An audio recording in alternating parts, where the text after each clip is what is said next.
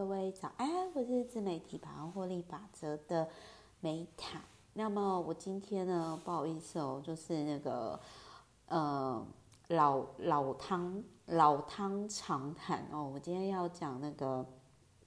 童年伤痕。那他有提到说，人际关系的挫折或孤独哦，都是来自童年伤痕。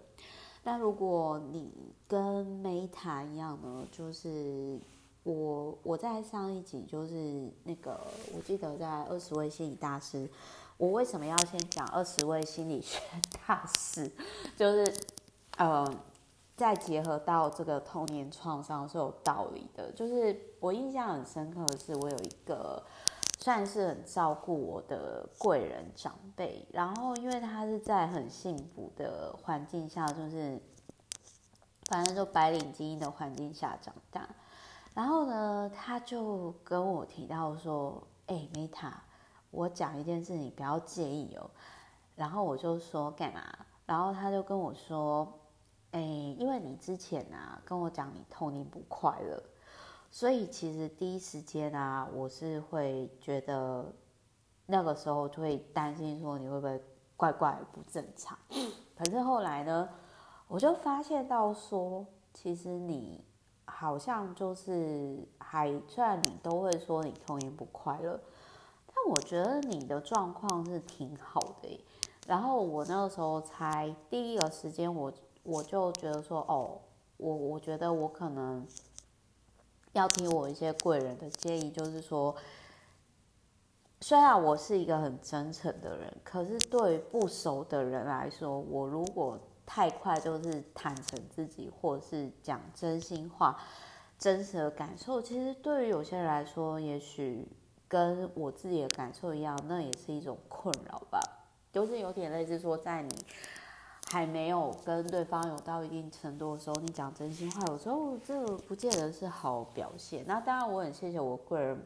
长辈的朋友，就是对我很包容，然后就是，所以我那个时候就。我就开始去思考说，呃，那我是怎么走出来的？那我觉得这本书可以延伸出来，就是到那个我会放在频道下方，就是我之前有讲过一本那个童年创伤，就是 CPTSD。那当时就是我二十几岁的时候，其实我不知道怎么去消化，我要帮忙长照佛事主持阿妈，然后曾经不快乐，我觉得被剥削、被剥夺的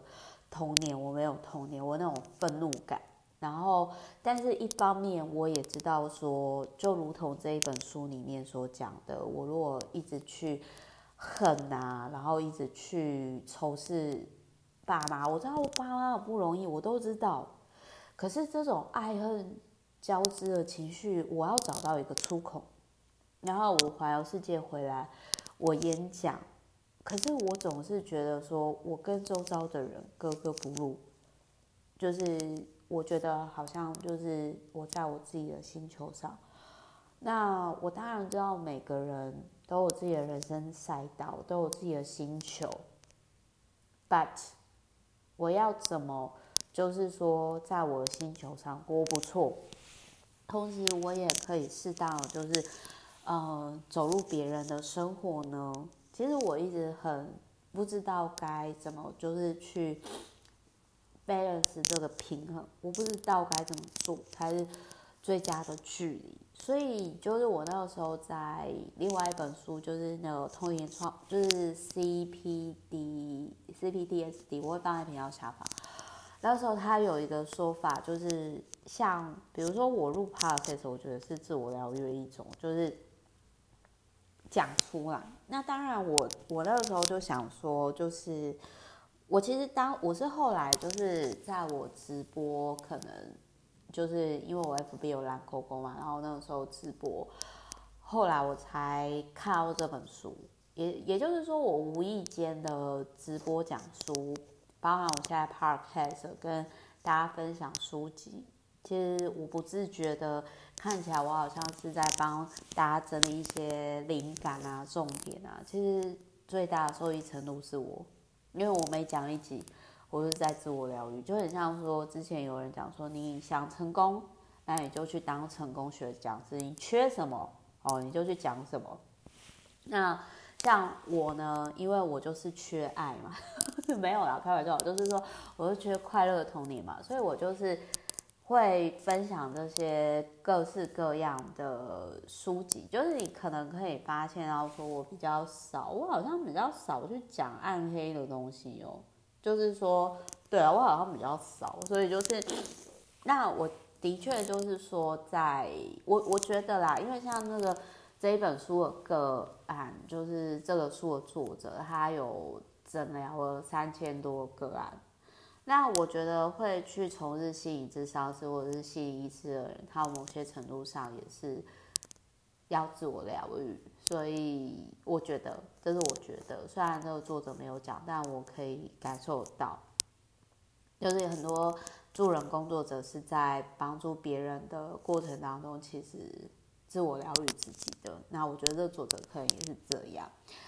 那我我想讲一下，就是说。就是情绪，如果你你发现你自己有情绪暴力，或者是说，呃，你的家人有情绪暴力，你在还没有办法 hold 住他的时候，你可能可以先远离这种毒亲，然后照顾好自己之后，再跟他适当的距离。那再来还有就是说，如果你是过度自责的人，呃。可能就是会，可能就是会会，我觉得也是会更受伤啦。然后这一本书里面，他还有提到说，像我相信每个人的家庭都不可能是完美的，但是如果你一味的向外讨温暖，其实内心的空洞会更难填补。然后呢，嗯。家到底是战场还是避风港？那我觉得在这一本书里面哦，我觉得我最有共鸣的是，你一定也有见过有一种人，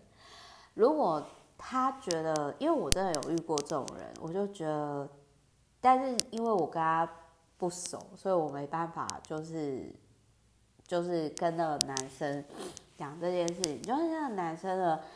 他只要发现对方。略逊他一筹，他就瞧不起对方。然后对于比自己优异的人呢，就是过度谦虚。所以，然后那个人他其实就是蛮容易，就是强调自己受害者的角色。就是可能有些人就是会因为原生家庭有关系，所以他可能就会觉得说，他对真实的一面不能被人认同。示弱只会被瞧不起，但是这样的状态会让他没办法，就是跟家人或者是跟同事建立起好的人脉关系。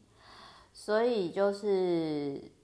我，我觉得就是那个时候我看了这本书的时候，我就想到不止一位啦，然后就会觉得说，嗯，其实他们应该心里也。不容易吧，这样子，反正就是，如果你曾经就是跟我一样，就是童年不快乐，或者是童年有创伤的人，除了说像我自己是透过不断的输出啊、分享，然后自我疗愈，还有一件事情就是，我觉得我很认同这本书里面的自律，你才能带来心心灵上自由。比如说那个运动百忧解嘛，那个作者他又是失去老公，他很痛苦。然后他就选择透过跑步，好，然后来摆脱这个伤痛。那如果你跑步呢，很容易膝盖痛啊，还是你不适合跑步，你可以透过游泳哦，或许这也是不错的。好，那我是 Meta，我们之后就再见喽，拜拜，爱你们。